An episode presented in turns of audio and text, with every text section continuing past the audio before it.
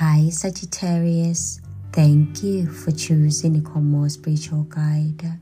Today's moon phase is waxing crescent. It falls under the house of Scorpio. Today's song of the day for you, it is by The Temptations. And the name of the song, it is called My Girl. Sagittarius, there are no planetary bodies under your astrological house right now, but it is a waxing crescent under Scorpio. What I'm getting from that energy, it is cold weather. In the next seven days, I do feel for some of you Sagittarians, you are going to be feeling under the weather. So be aware, make sure you stack up on your remedies and you are prepared. I feel this is going to be caused by the weird weather changes. And for some Sagittarius, I feel you are going to be traveling, and wherever you are going, the weather is going to be cold. Sagittarius, let us now see what messages Spirit has got for you. I've already pre-shuffled your cards, and while I was shuffling, the cards that fell out for you were Eight of Swords upright, Nine of Wands in reverse.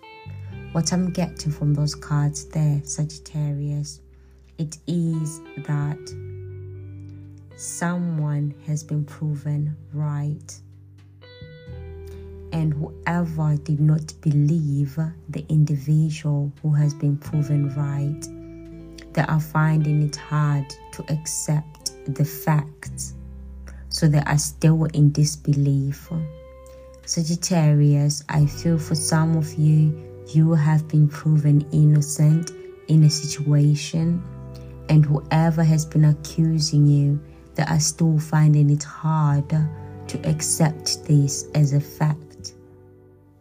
Sagittarius, let us now see what your Bible verse of the week is.